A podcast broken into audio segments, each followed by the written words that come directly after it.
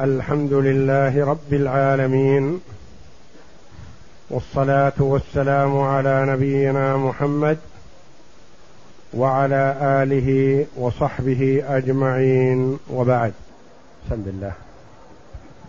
بسم الله الرحمن الرحيم.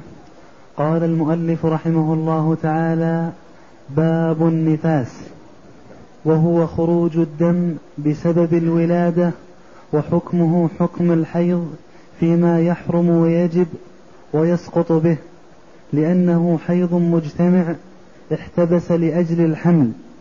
فإن خرج قبل الولادة بيومين أو ثلاثة فهو دم نفاس لأن سبب خروجه الولادة. وإن خرج قبل ذلك فهو دم فاسد لأنه ليس بنفاس لبعده من الولادة ولا حيض لأن الحامل لا تحيض. قول المؤلف رحمه الله تعالى باب النفاس. أي هذا الباب يذكر فيه المؤلف رحمه الله تعالى أحكام النفاس والأمور التي تتعلق بالنفاس. قال أي النفاس هو خروج الدم بسبب الولادة. فمعناه أن النفاس هو خروج الدم.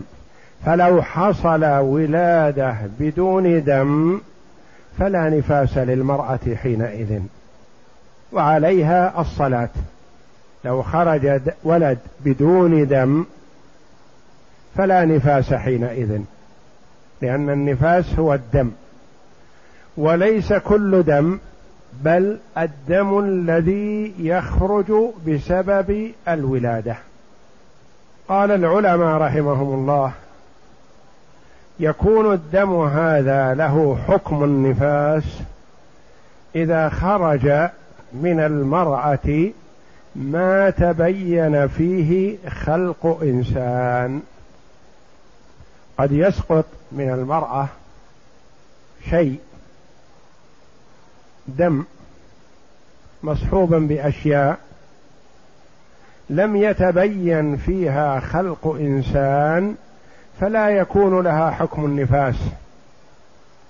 قالوا وأقل ما يتبين فيه خلق إنسان هو من ثمانين يوما من بعد الثمانين يوما من الحمل يتبين فيه خلق إنسان بإذن الله. لأنه أربعين يوما نطفة. ثم أربعون يوما علقة.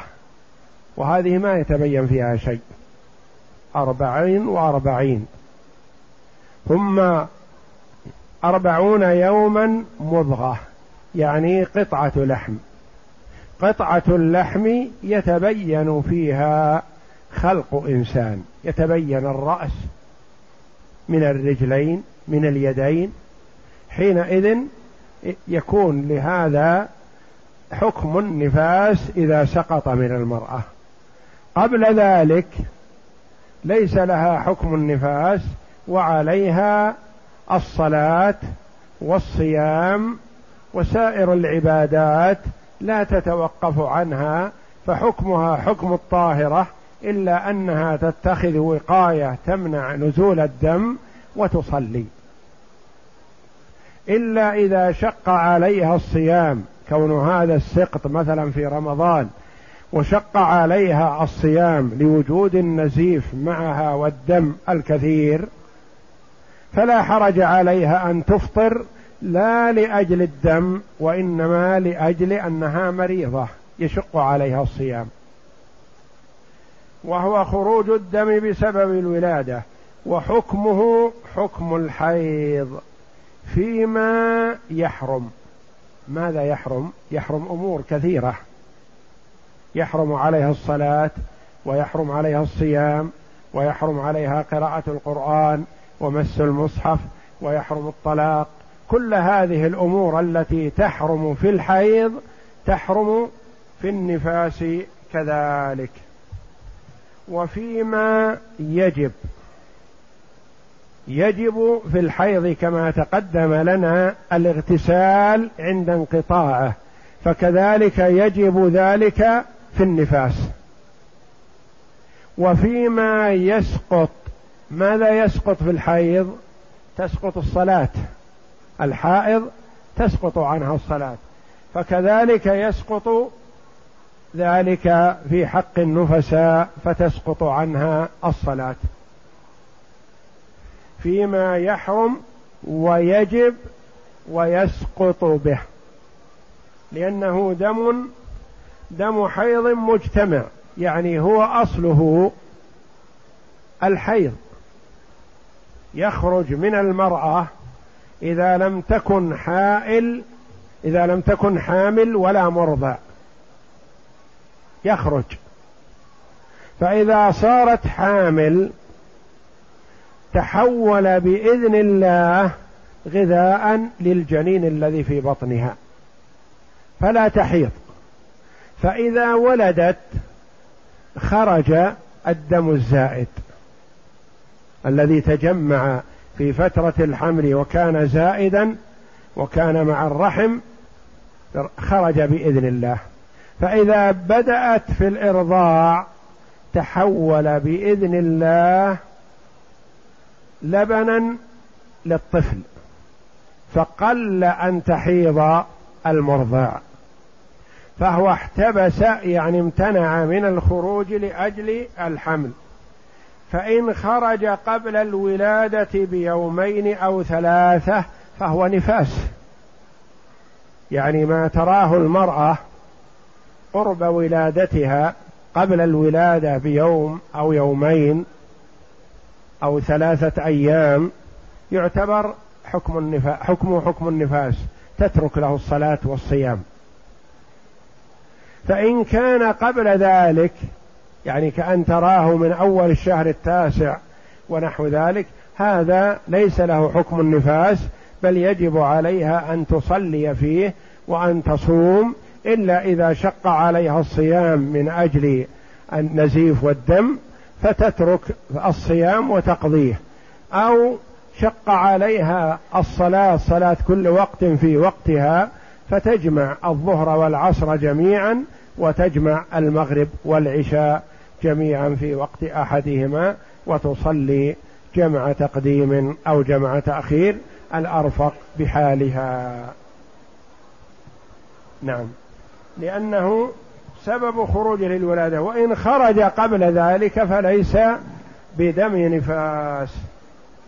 يعتبر دم فساد لأن المرأة لا تترك الصلاة ولا الصيام إلا لنوعين من أنواع الدماء فقط. وهما دم الحيض ودم النفاس. وأما سائر الدماء التي تخرج من المرأة فلا تترك لهما لها الصلاة ولا الصيام. وأكثر النفاس أربعون يوما لما روت أم سلمة قالت كانت النفساء على عهد رسول الله صلى الله عليه وسلم تقعد بعد نفاسها أربعين يوما أو أربعين ليلة. رواه أبو داود. أكثر مدة النفاس هي أربعون يوما. و ولا حد لأقله كما سيأتي. فإذا طهرت لعشرة أيام وجب عليها الاغتسال والصلاة. طهرت لعشرين يوما وجب عليها الاغتسال والصلاة. طهرت لشهر وجب عليها الاغتسال والصلاة. استمر معها الدم إلى أربعين يوما تجلسه. ما زاد عن أربعين يوما فلا تجلسه. إلا إن صادف وقت عادتها كأن تكون وقت عادتها مثلا في اليوم العاشر من الشهر عادة. فنفاسها تمام الأربعين يوما هو اليوم التاسع من الشهر مثلا أو اليوم العاشر من الشهر. ثم اتصل الدم فنقول هذا الدم المتصل هو دم حيضها ما دام يصادف أيام حيضها. فإن لم يصادف أيام الحيض وانتهى في الأربعين يوما وجب عليها الاغتسال والصلاة حينئذ. نعم. وليس لأقله حد. أي وقت رأت الطهر فهي طاهر تغتسل وتصلي. نعم. أي وقت رأت الطهر وانقطع دمها وجب عليها أن تغتسل وتصلي. لأنه قد ينقطع دم الحاء النفساء مثلا في اليوم الخامس من الشهر في اليوم العاشر من الشهر في اليوم السابع من الولادة مثلا فتغتسل حينئذ وتؤدي الصلاة. نعم. ويستحب لزوجها الإمساك عن وطئها حتى تتم الأربعين. ينبغي يستحب للزوج ألا يطأها مدة الأربعين يوما لأنه محتمل أن يكون هذا الوطء سبب لعودة الدم مرة ثانية. نعم. فإن وطئ فلا إثم ولا كفارة في ذلك. نعم. فإن عاودها الدم في مدة النفاس فهو نفاس لأنه في مدته أشبه الأول فإن عاودها الدم في مدة النفاس كأن طهرت مثلا لسبعة عشر يوما من ولادتها واستمر معها الطهر إلى اليوم الخامس والعشرين. ثم جاءها دم بعد الخامس والعشرين.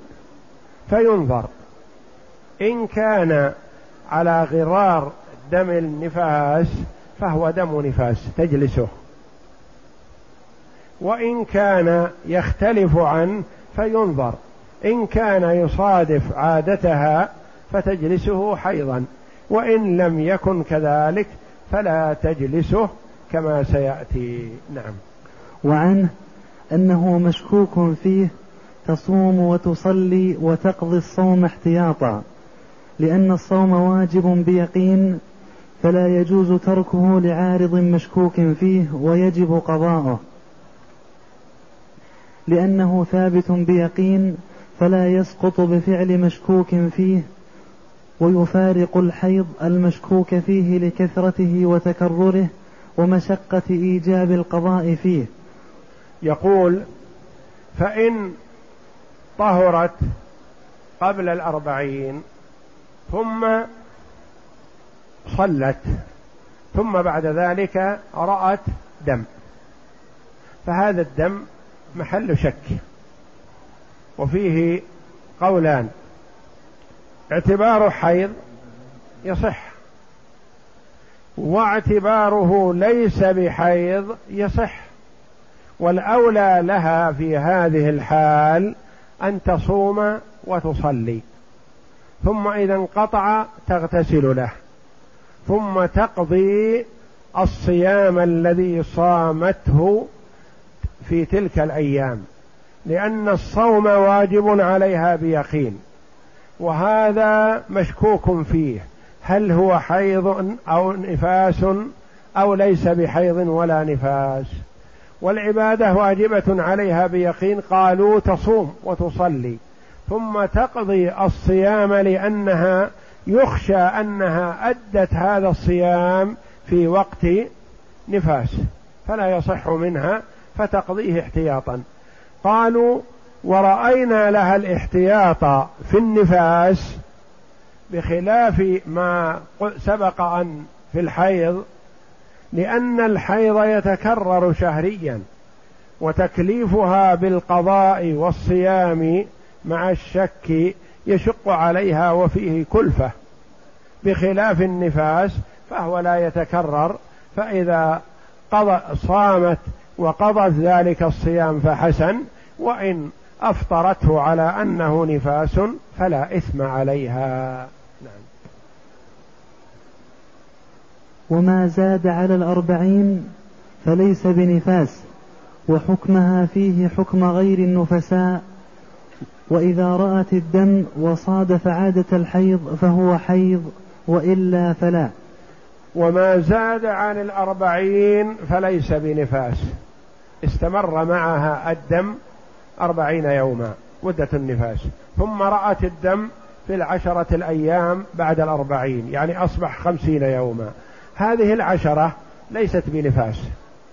إن صادفت الحيض فهي حيض وإلا فعليها أن تصوم فيها وتصلي لأن مدة النفاس انتهت والواجب عليها الصيام والصلاة ما عدا مدة النفاس والحيض. نعم. فصل. وإذا ولد التوأمين فالنفاس من الأول لأنه دم خرج عقب الولادة فكان نفاسا.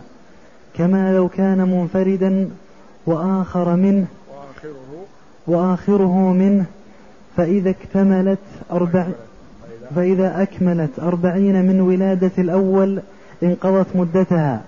لأنه نفاس واحد لحمل واحد فلم تزد العادة منه على أربعين وعنه أنه من الأول ثم تستأنفه من الثاني لأن كل واحد منهما سبب للمدة فإذا اجتمعا اعتبر أولهما من الأول وآخرهما من الثاني كالوطء في إيجاب العدة. نعم. إذا ولدت المرأة توأمين. قد تلد واحد مثلا يوم الخميس وتلد الثاني يوم السبت. وقلنا مدة النفاس أربعين يوما. هل نحسب مدة النفاس الأربعين من ولادة الأول أم من ولادة الثاني؟ الذي قدمها المؤلف قال نعتبرها من ولادة الأول لأنه نفاس واحد. فبتمام أربعين يوما من ولادة الأول يكون تمت مدة نفاسها. والقول الثاني أنه يعتبر مبدأ النفاس من ولادة الأول لكن تعتبر النهاية احتسابا من ولادة الثاني. فمعناه أنها تحسب أربعين يوما من ولادة الأخير التي هي يوم السبت مثلا. فبتمام أربعين يوما من ولادة الأخير تعتبر انتهت مدة نفاسها إذا لم ينقطع دمها. أما إذا انقطع قبل الأربعين فلا إشكال أنها تغتسل وتصلي وتصوم. وآخرها من الثاني كالوطء في إيجاب العدة. العدة تحتسب مثلا من آخر وطء مثلا حصل. لو مثلا طلق الرجل امرأته ثم مضت فترة وهي مطلقة ثم راجعها ووطئها ثم طلقها ثانية فلا تبني على الطلاق الأول العدة وإنما تستأنف من الطلاق الثاني الذي حصل به الوط لأنه مدة العدة من الوط من. من. من طلاقها في الأخير تحتسب لها مدة العدة باب أحكام النجاسات بول الآدمي نجس لأن النبي صلى الله عليه وسلم قال في الذي يعذب في قبره إنه كان لا يستبرئ من بوله متفق عليه. والغائط مثله والودي ماء أبيض يخرج عقب البول حكمه حكم البول لأنه في معناه والمذي نجس. لقول النبي صلى الله عليه وسلم لعلي في المذي اغسل ذكرك. ولأنه خارج من الذكر لا يلحق لا يخلق لا يخلق منه الولد أشبه البول. وعنه أنه كالمني لأنه خارج بسبب الشهوة أشبه المني. نعم. باب أحكام النجاسات. في هذا الباب يذكر المؤلف رحمه الله تعالى الأشياء النجسة التي تخرج من الآدمي أو من غيره من سائر الحيوانات. ما حكمها من حيث الطهارة والنجاسة؟ ألحق هذا بالحيض والنفاس لأنه على غراره وكلاهما تابع للوضوء ونواقض الوضوء. قال بول الآدمي نجس. وما الدليل على نجاسته؟ قول النبي صلى الله عليه وسلم في الرجلين اللذين يعذبان في قبرهما إنهما لا يعذبان وما يعذبان في كبير. أما أحدهما فكان لا يستبرئ من البول يعني يصيبه البول. فلولا أنه نجس لما عذب به لو كان طاهر ما عذب به. وهذا معلوم. وأما الآخر فذكر النبي صلى الله عليه وسلم أنه يمشي بالنميمة. فعامة عذاب القبر كما قال صلى الله عليه وسلم بسبب البول وعدم الاستبراء منه. والغائط مثله وهو الذي يخرج من الدبر. هو نجس من النجاسات. والودي نجس. الودي ماء أبيض يخرج عقيب البول. ليس من البول إذا انقطع البول خرج عند بعض الناس ماء أبيض يتشكك بعضهم يظن أنه مني أو يظن أنه مذي أو يظن أنه بول. ماذا يكون؟ هو حكم حكم البول وليس ببول ولا مني ولا مذي وإنما هو يخرج بعد نهاية البول وربما كان سبب الإرهاق أو الاهتمام بأمر من الأمور أو نحو ذلك. والمذي نجس. المذي هو ماء أبيض لزج يخرج عند تحرك الشهوة. لقول النبي صلى الله عليه وسلم لعلي في المذي اغسل ذكرك وتوضأ. وتقدم لنا حديث علي رضي الله عنه يقول كنت رجلا مذا فاستحييت أن أسأل رسول الله صلى الله عليه وسلم لمكان ابنته مني فسألت فأمرت المقداد أن يسأل رسول الله صلى الله عليه وسلم فسأله فقال يغسل ذكره ويتوضأ. فيغسل ذكره دليل على نجاسته ويتوضأ دليل على أنه ناقض للوضوء. وبول ما لا يؤكل لحمه ورجيع وفي رواية في في المذي أنه ليس بنجس. والصحيح والله أعلم نجاسته وأنه ناقض للوضوء وموجب للوضوء ونجس يجب غسل آثره. نعم. وبول ما لا يؤكل لحمه ورجيعه نجس لأنه بول حيوان غير مأكول. أشبه بول الآدمي إلا بول ما لا, نف ما لا نفس له سائلة فإن, فإن ميتته طاهرة فأشبه الجراد. نعم. وبول ما لا يؤكل لحمه ورجيعه نجس. بوله ورجيعه. يعني الذي يخرج من دبره. طيب الحيوانات تقدم لنا في الطهارة والنجاسة أنها أنواع. نوع يؤكل لحمه كالإبل والبقر والغنم وأنواع الصيد مثلا كالظبي والأرنب ونحوها. هذا سيأتينا حكمه. نوع من الحيوانات لا يؤكل لحمه كالحمار والخنزير والكلب والأسد وغير ذلك من الحيوانات والذئب ونحوها التي لا يؤكل لحمها. هذه نجسة وبولها نجس بولها نجس. بقي ما لا يؤكل وما ليس له نفس سائلة.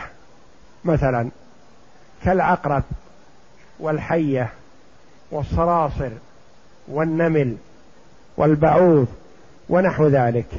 هذه الأشياء التي لا نفس لها سائلة يعني ليس فيها دم هذه طاهرة هي في حكم الطاهرة وكذلك ما يخرج منها يعتبر طاهر حتى لو كانت ميتة فإنها طاهرة ما لم تكن متولدة من نجس كما تقدم لنا. التي تولد من دورات المياه النجسة مثلا من المياه النجسة أو من القاذورات هذه تعتبر نجسة لأنها متولدة من نجس.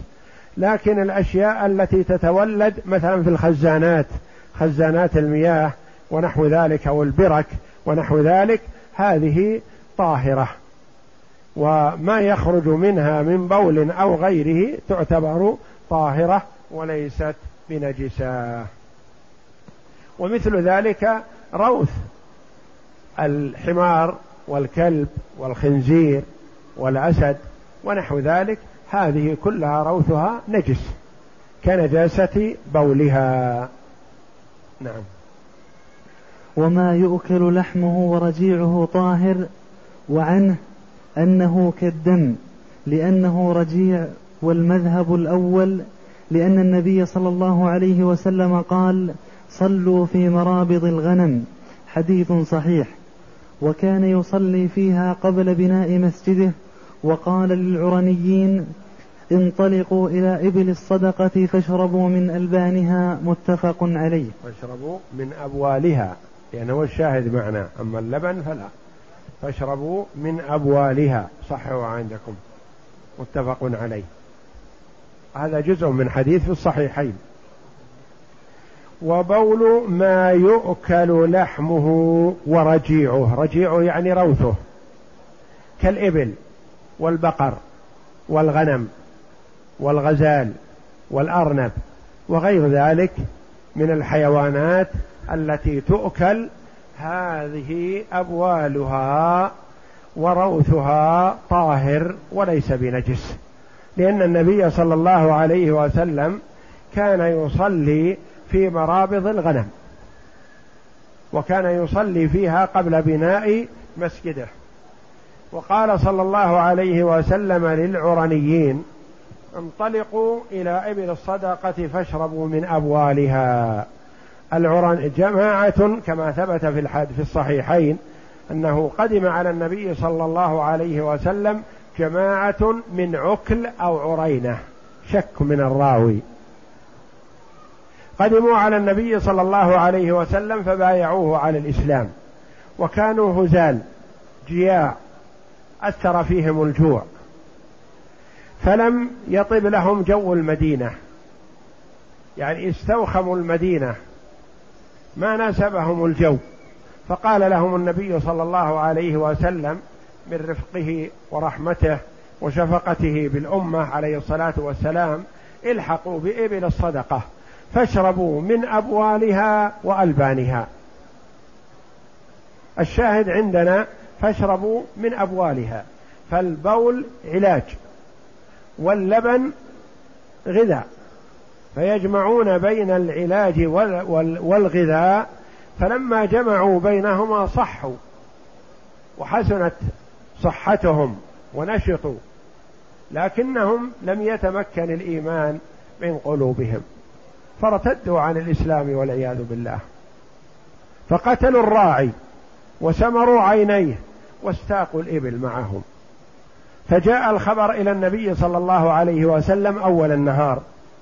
بما فعلوا. فأرسل عليه الصلاة والسلام في اثرهم فجيء بهم وبالإبل معهم. فأمر عليه الصلاة والسلام بأن تسممر أعينهم ويرمون في الحرة يستسقون فلا يسقون. حتى ماتوا. لأنهم حاربوا الله ورسوله وارتدوا عن الإسلام وقتلوا الراعي وسرقوا. جمعوا عدة جرائم فعاقبهم النبي صلى الله عليه وسلم بمثل ما صنعوا بالراعي. ولو أنه واحد هو وهم مجموعة لأنه إذا تواطأ مجموعة على قتل مسلم وقتلوه وجب أن يقام القصاص عليهم كلهم. استحق القصاص عليهم كلهم. وإن كانوا مجموعة وهو واحد كما قال عمر رضي الله عنه لما تمالأ سبعة على قتل رجل فقتلوه فأمر رضي الله عنه بقتل السبعة كلهم. فقالوا له يا أمير المؤمنين تقتل سبعة بواحد؟ قال والله لو تمالأ عليه أهل صنعاء لقتلتهم به. أهل بلد كامل لو تمالأوا على قتل هذا المسلم لقتلتهم كلهم به قصاصا.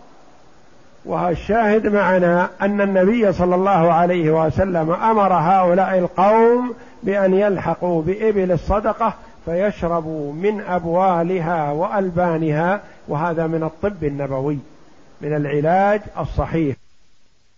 فالبول علاج واللبن غذاء وعلاج. فهذا دليل على طهارة بول ما يؤكل لحمه. نعم. ومني الآدمي طاهر لأن عائشة قالت كنت أفرك المني من ثوب رسول الله صلى الله عليه وسلم فيصلي فيه. متفق عليه. ولأنه بدء خلق إنسان بدء خلق آدم بدء. بدء خلق آدمي. فكان طاهرا كالطين. وعنه أنه نجس ويكفي فرك يابسه. ويعفى عن يسيره لما روي عن عائشة أنها كانت تغسل المني من ثوب رسول الله صلى الله عليه وسلم هذا حديث حديث صحيح. ولأنه خارج من مخرج البول أشبه المذي. ومني الآدمي طاهر لأنه بدء خلق الإنسان. خلق الإنسان يخلق من المني. ولا يكون الإنسان بدءه من نجاسة. الدليل الآخر دليل نقلي عن عائشة رضي الله عنها قالت كنت أفرك المني من ثوب رسول الله صلى الله عليه وسلم يابسا فيصلي فيه. وعنه رواية أخرى أن المني نجس. لما؟ قال لأنه يخرج من مجرى البول فينجس. هذا تعليل. والدليل قال لأنه ثبت عن عائشة أنها كانت تغسل المني من ثوب رسول الله صلى الله عليه وسلم. ألم يثبت أنها تفركه؟ قال بلى ثبت ذلك لكن أقول أنا هو نجس لكن يكفي فيه الفرك. ونقول الصحيح أنه طاهر. وعائشة رضي الله عنها قالت في حديث واحد كنت أفركه من ثوب رسول الله صلى الله عليه وسلم يابسا وأنضحه رطبا. كان إذا كان رطب من المعلوم أنه لا يزول بالفرك فيحتاج إلى ماء فتنضحه بالماء. أما إذا كان يابسا فإنه يكفي فيه الفرك فدل هذا على طهارته لأنه لو كان نجس ما كفى فيه الفرك بل لا بد أن يحتاج إلى غسل. نعم. ولأنه خارج من مخرج البول أشبه المني. قال لأنه يشبه المذي. نقول لا لا يشبه المذي لأن المذي لا يخلق منه الإنسان وإنما المذي ثبت في السنة الأمر بغسله. وأما المني فثبت في السنة أنه يكفي فيه الفرك. ولو كان نجسا ما كفى الفرك. يعني لو فركت أثر البول أو أثر الغائط مهما فركته ما يفيد. لا بد أن تغسله. نعم. وفي رطوبة فرج المرأة روايتان إحداهما نجسة لأنها بلل من الفرج لا يخلق منه الولد أشبه المذي والثانية أنها طاهرة لأن عائشة كانت تفرك المني من ثوب رسول الله صلى الله عليه وسلم وهو من جماع وهو من جماع لأن الأنبياء لا يحتلمون وهو يصيب رطوبة الفرج والقي نجس لأنه طعام استحال, استحال في الجوف إلى الفساد أشبه الغائط. وفي كل ورطوبة فرج المرأة طاهرة ما لم يكن خارج يسيل. فإذا سال فهو حينئذ خارج من السبيلين نجس. وأما مجرد الرطوبة داخل الفرج فإن ذلك طاهر وليس بنجس. لأن عائشة رضي الله عنها تقول كنت أفرك المني من ثوب رسول الله صلى الله عليه وسلم ثم يصلي فيه. وجه الاستدلال بهذا مع أن الكلام في رطوبة فرج المرأة. نعم. المني هذا خرج من النبي صلى الله عليه وسلم. خرج منه نتيجة ماذا؟ جماع. وجماع يمر برطوبة فرج المرأة. فلو كان رطوبة فرج المرأة نجس لكان هذا المني يتنجس بمروره على ومرور الذكر على رطوبة الفرج. لكنه طاهر ما لم يكن سائل يخرج فإنه نجس. والأنبياء عليهم الصلاة والسلام لا يحتلمون لأن الاحتلام نتيجة تلاعب الشيطان بالعبد والأنبياء عليهم الصلاة والسلام لا يحصل منهم ذلك فلا يخرج من النبي صلى الله عليه وسلم مني إلا وهو نتيجة جماع.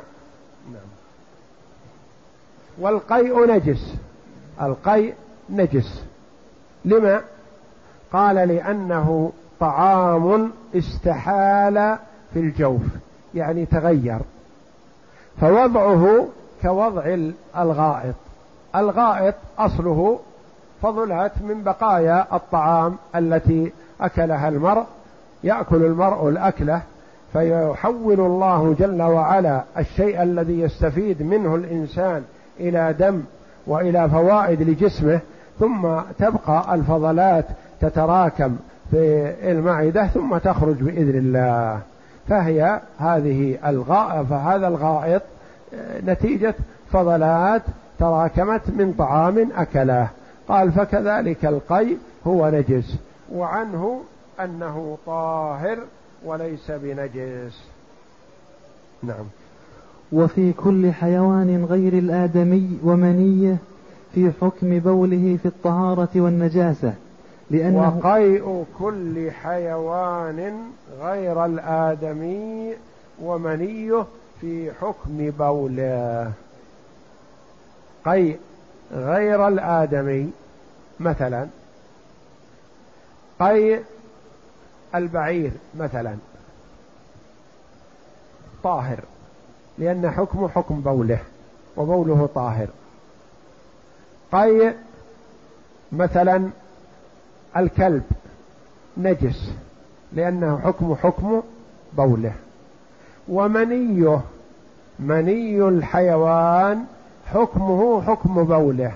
فمثلا شخص يعالج الثور من أجل أن ينزو على البقرة. فأصاب مني مني الثور مثلا يد الآدمي أو ثوبه. هل يعتبر ذلك نجس؟ لا طاهر. المني طاهر حكم حكم البول. حكم حكم البول الخارج من صاحب هذا المني. فبول البعير طاهر كذلك منيه. بول الثور مثلا ذكر البقر مثلا بوله حكم منيه حكم حكم بوله.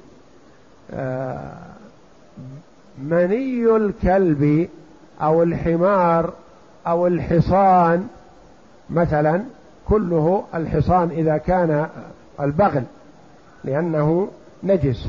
بخلاف الحصان المتولد من خيل فإنه طاهر بوله ولحمه.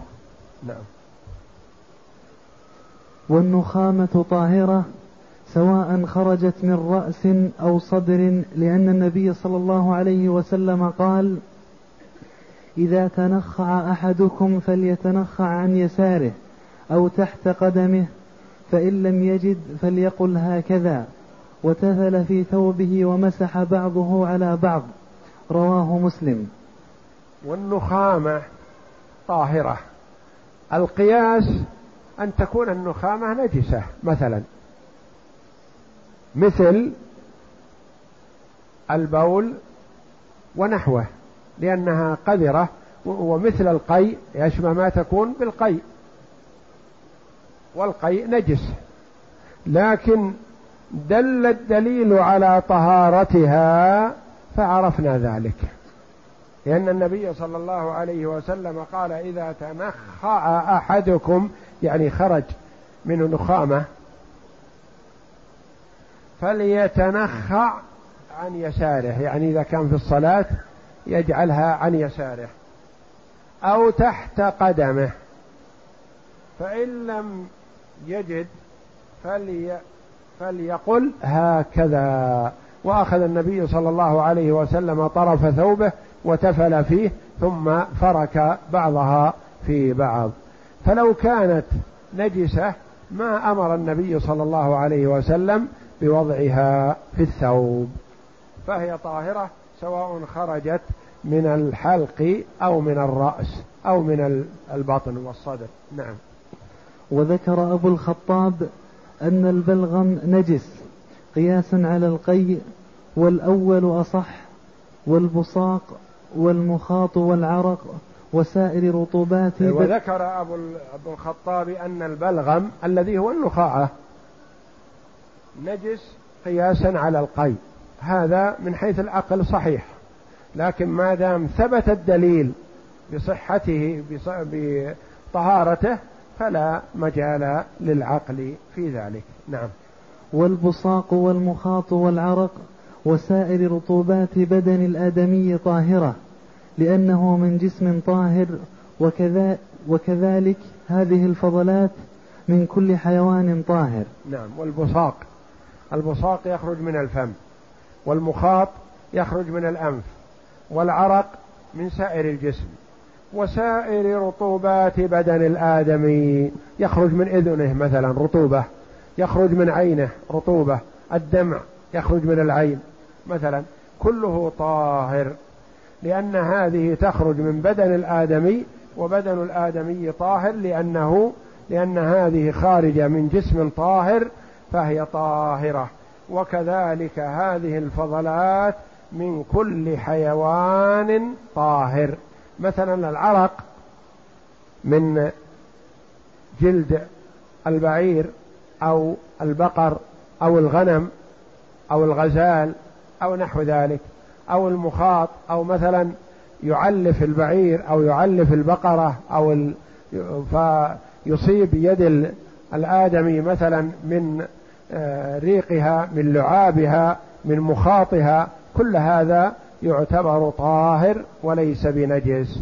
فالفضلات التي تخرج من الحيوانات المأكولة اللحم كلها طاهرة. والفضلات الخارجة من الآدمي لا يخلو. إن خرجت من السبيلين فهي نجسة. أو كانت قيئا فهي نجس. وما عدا ذلك من مخاط أو لعاب أو بصاق فهو طاهر. والله أعلم. وصلى الله وسلم وبارك على عبد ورسول نبينا محمد وعلى آله وصحبه أجمعين.